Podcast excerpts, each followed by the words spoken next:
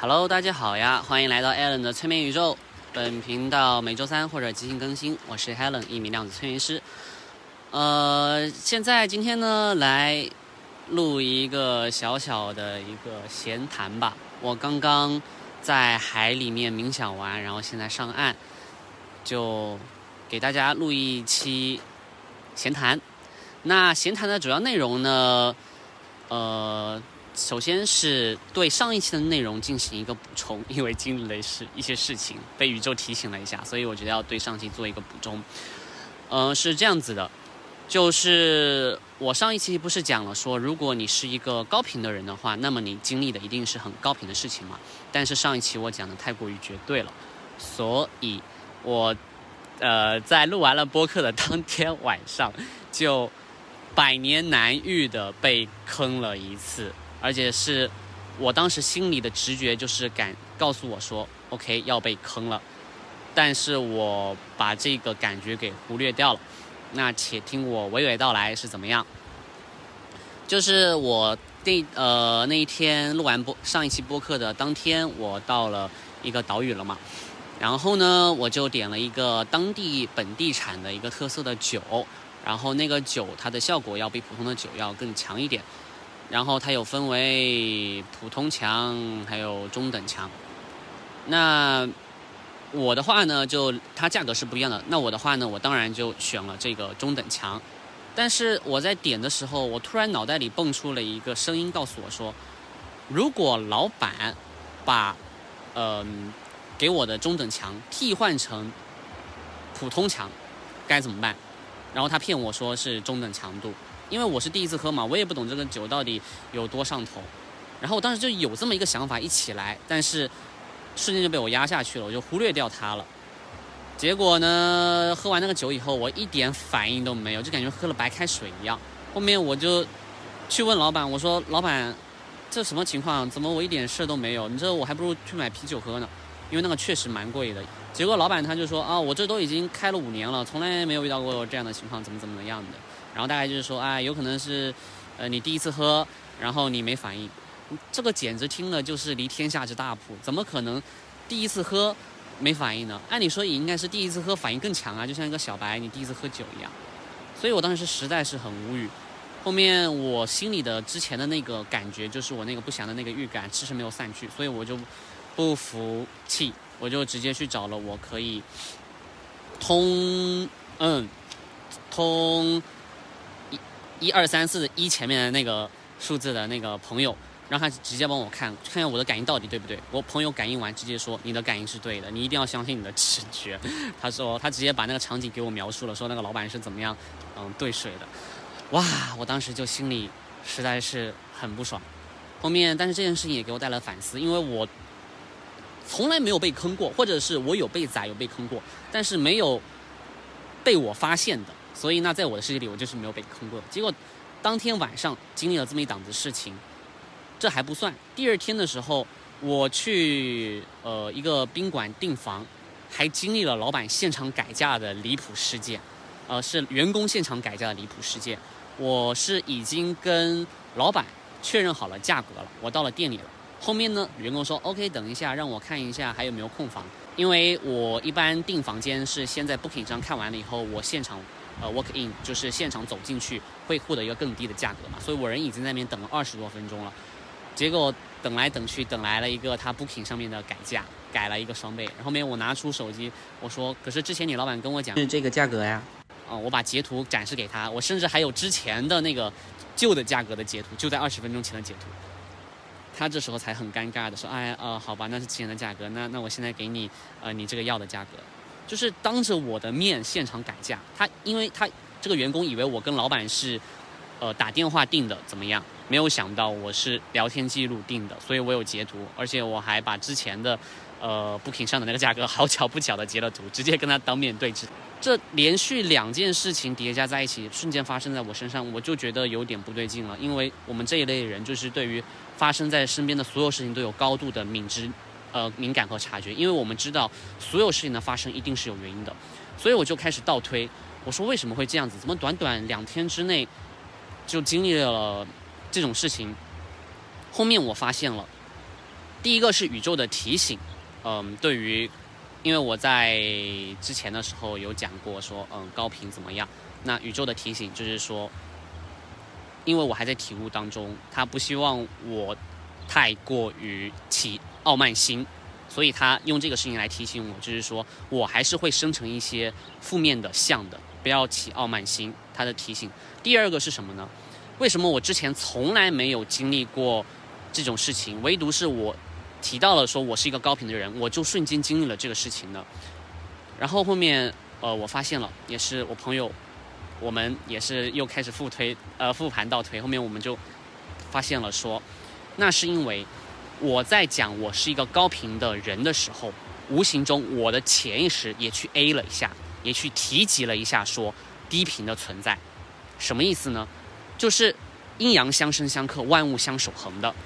如果说我说我是一个高频的人，那我必定潜意识里面我也会提及说低频的相，因为如果没有低频的相被生成的话，那么高频将显得毫无意义。它的存在是为了衬托，因为你讲了你是个高频呀，那你的潜意识里你必须要有个东西来衬托你是高频，于是负面的相被生成了。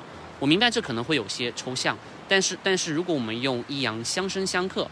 呃，相辅相成这个来，呃想的话就很明白了。那为什么我之前从来没有经历过这些相呢？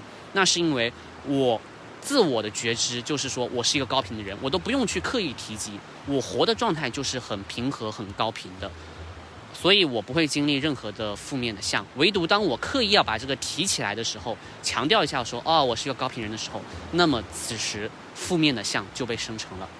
大家可以把我之前的状态理解为说道生一，一生二的那个一，呃，我就是一就是一，没有什么正负阴阳，嗯，善恶之分。但是当我特意要提及一下正善的时候，正义的正，善良的善的时候，那我就跌落到了一生二的那个二，跌落到了二元对立和阴阳，所以那么另一面必定会被生成。所以说，这就是。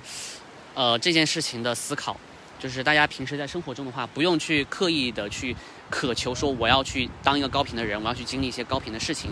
反这样子的话，你还是会停留在一个二元对立、一生二的那个二阴阳当中。那你确实你的阳可阳面可能有很多呀，但是你也有可能像我这样子，你要生成一些阴面来衬托你的阳面的存在。那更好的是怎么样呢？是保持平常心，没有什么正恶善，呃坏。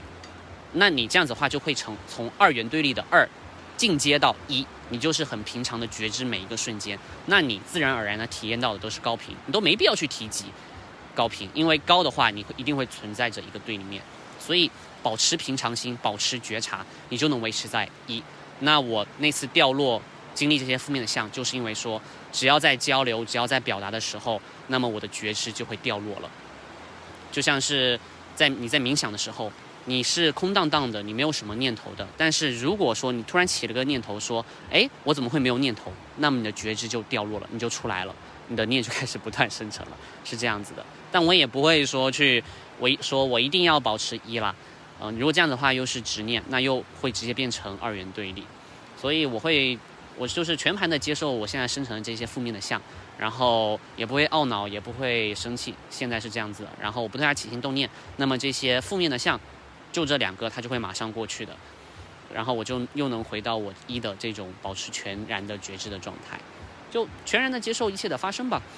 嗯，这个事情就是对上一个播客的一个补充，大家尽可能的不要去特意的追求好，追求高频，你就自然而然把它当成像喝水一样的。不会有人说我喝水对身体好，我要天天喝水，天天喝水，追求一个什么？大家更多人反而是觉得说我喝水就是稀松稀松平常的事情啊，没有说我喝了一个水就要被表扬啊，对吧？大家就是把喝水当成一个稀松平常的事情一样来对待你生活中这种全然的觉知，就把它内化为你的一部分。那么你去心想事成的任何东西，你去经历的任何东西，都一定像是喝水般自然的流畅和畅快。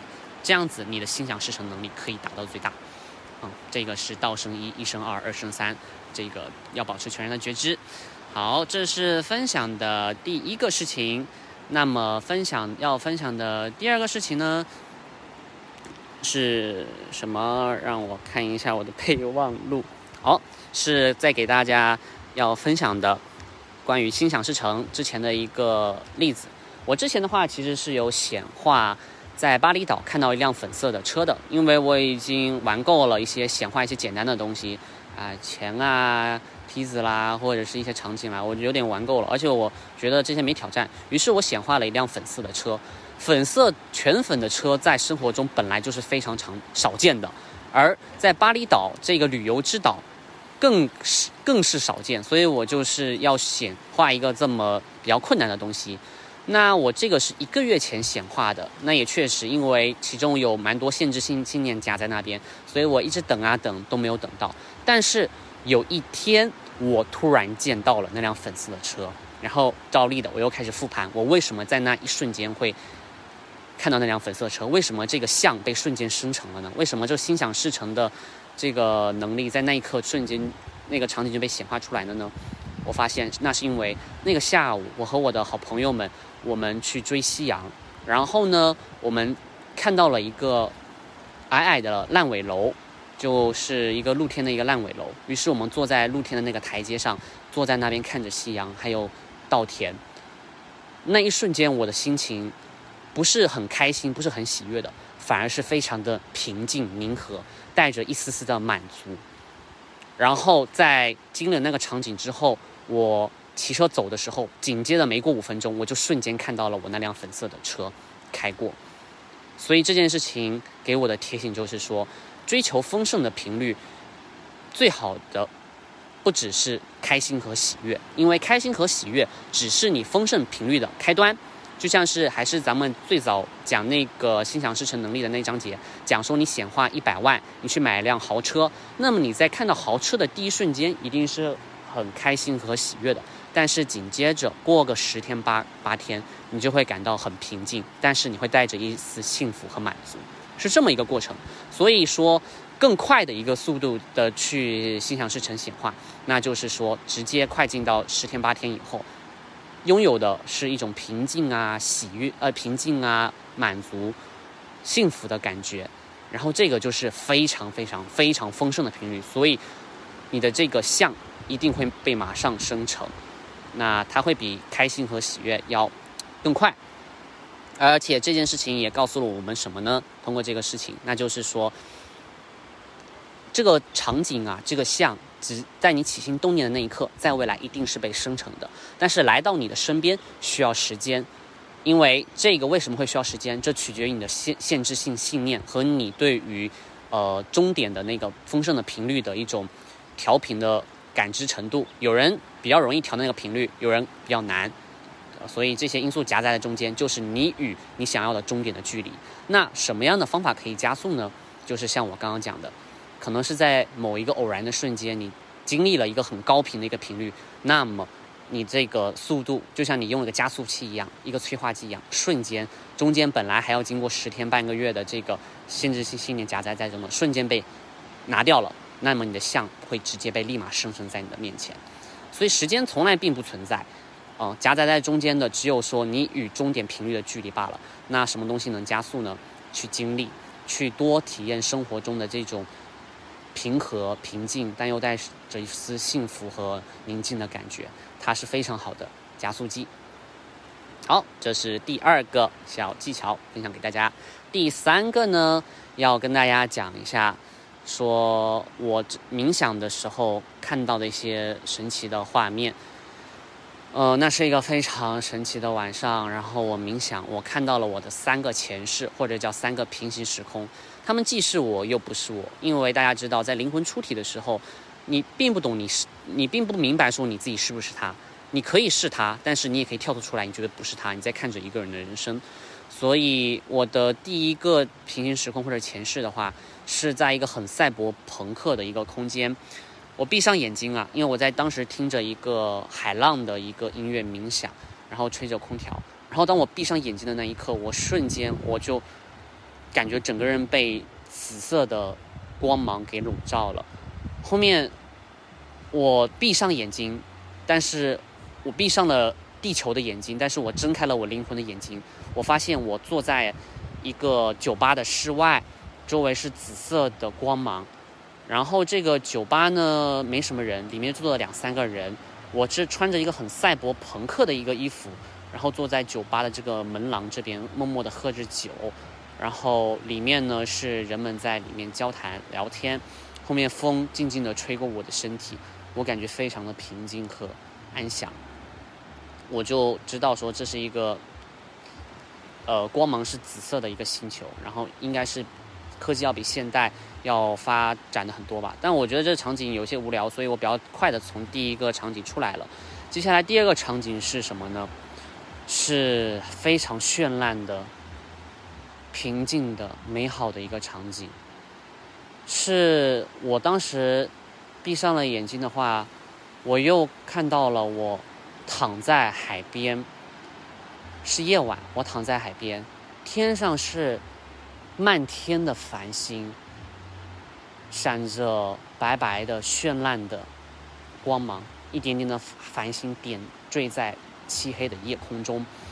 然后呢，我面前是一个大海，我躺在沙滩上嘛，我面前是一个大海，大海不是黑暗的、幽蓝的，大海的底下很奇怪的有。很亮的白色光芒从底往上打，所以整个沙滩全是闪着白色光芒的。然后这个海也是有白色光芒从海底照亮了整个海面，所以这种黑暗与光明相交织的画面，在我面前就非常非常的绚烂。后面我低头观察了一下自己的身体，我发现我是一个红褐色、一个紧皱的身体，矮矮的，我估计就一米三、一米四吧。然后我的身体感觉已经油尽干枯了，它是红褐色的紧皱的皮肤，我的骨架也小小的，一米三一米四。后面我虚弱的躺在这个海边，抬头仰望着星空，我知道我的生命快走到尽头了。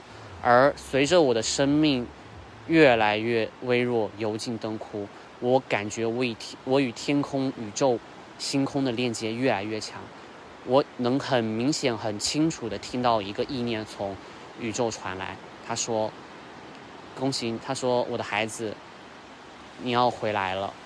呃，我们很欢迎你的回归，我们很期待你的回归。你终于要回来了，是一种……我就抬头着仰望着这漫天的繁星、银河，是一种非常平静、幸福，然后洪荒遥远的感觉。然后我当时真的是。”就流出了眼泪，在现实人类这个世界，我也流出了眼泪，我就感觉好开心啊，好幸福啊！我的任务终于完成了，我要回去了，是一种与宇宙的链接越来越强的感觉。因为我在那个世界完成我任务的时候，我是失去了与宇宙的链接的。啊，现在这个场景想起来还是很美好。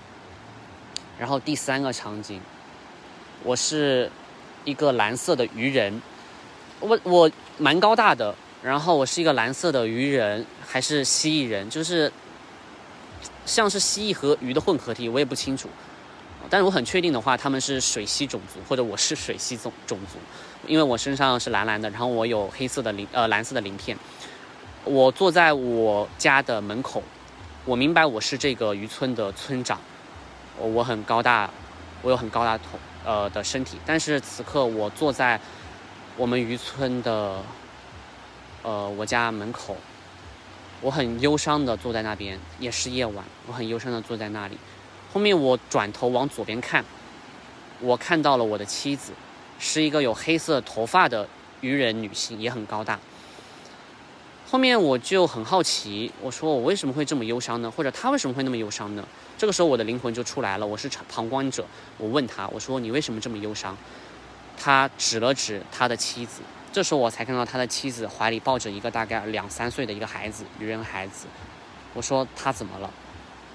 后面这个村长，渔人村长或者我就摇了摇头说，孩子病了，但是他救不了孩子。他守护着这一方村子的安宁，他是一个顶天立地的一个形象，他有高大的肩膀，他撑起了这片天空。他的职责职责是守护，但是他却无法救自己的孩子，所以他感到很悲伤和无助，但是他又不想让他的妻子担心，所以他又故作坚强的挺着他的臂膀，直直的坐在门口，但他的眉间流露出来的痛苦和悲伤，实在是令我唉感到难受。所以我当时就去问他，我说：“请问，我这一世的人生使命是什么？或者你这一世的人生使命是什么？”他说：“是守护，是守护这片村子，这是他此世的人生使命。”然后我问：“那从这件事情，就是指他孩子要死去的这件事情，你明白了什么呢？”他说：“我可以守护这一方村子，但我却守护不了我的孩子。”因为宇宙想让我知道，守护的话，人的力量是有极限的。我不能守护所有的东西，我必须有的时候也要学会放手。守护并不意味着紧紧抓住某样东西，有的时候我也必须要去学会放手和接纳。哇！所以这个场景真的给我带来了莫大的震撼。这个渔人村长。又又坚强又痛苦，然后又不想让妻子担心的这个形象，还有这个关于守护的解释，还有关于比如我们可以讲的人生无常，必须要去接受一些无常的事情发生在我们身边的这种，必须要去接受它，然后经过这个事情以后得到历练和感悟，真的是令我唏嘘和叹服，也是我觉得我们每一个人需要去学习和经历的东西。嗯。啊，这就是我在冥想的时候我经历的三个前世或者平行时空，就很奇怪的。我一睁眼，我看到的就是这个地球，我坐在我的房间里面，我很清醒。但是我一闭眼，我又瞬间跌回了那个场景，哇，真的是很神奇的体验。好，现在我此刻正在海边录这期播客，然后太阳也快落下了。夕阳西下，这个夕阳倒映在这个海面上，如此的美好。有人也会问说，人活在世界上的意义是什么？我的回答也从来都是体验、经历、觉察，体验每一个当下的美好，觉察阳光晒在你身上温柔的触感，觉察海浪的声音，觉察空气中的。大海的味道，然后体悟、体验，把它内化为心里的感动，去感受与自然的合一、与宇宙的链接，去觉察、感悟你的当下，这就是人生最大的意义。然后将这份美好铭刻于心中。好，那么这就是今天的特别篇，希望大家喜欢今天的内容。那么我是 Allen。我们下期再见了，拜拜。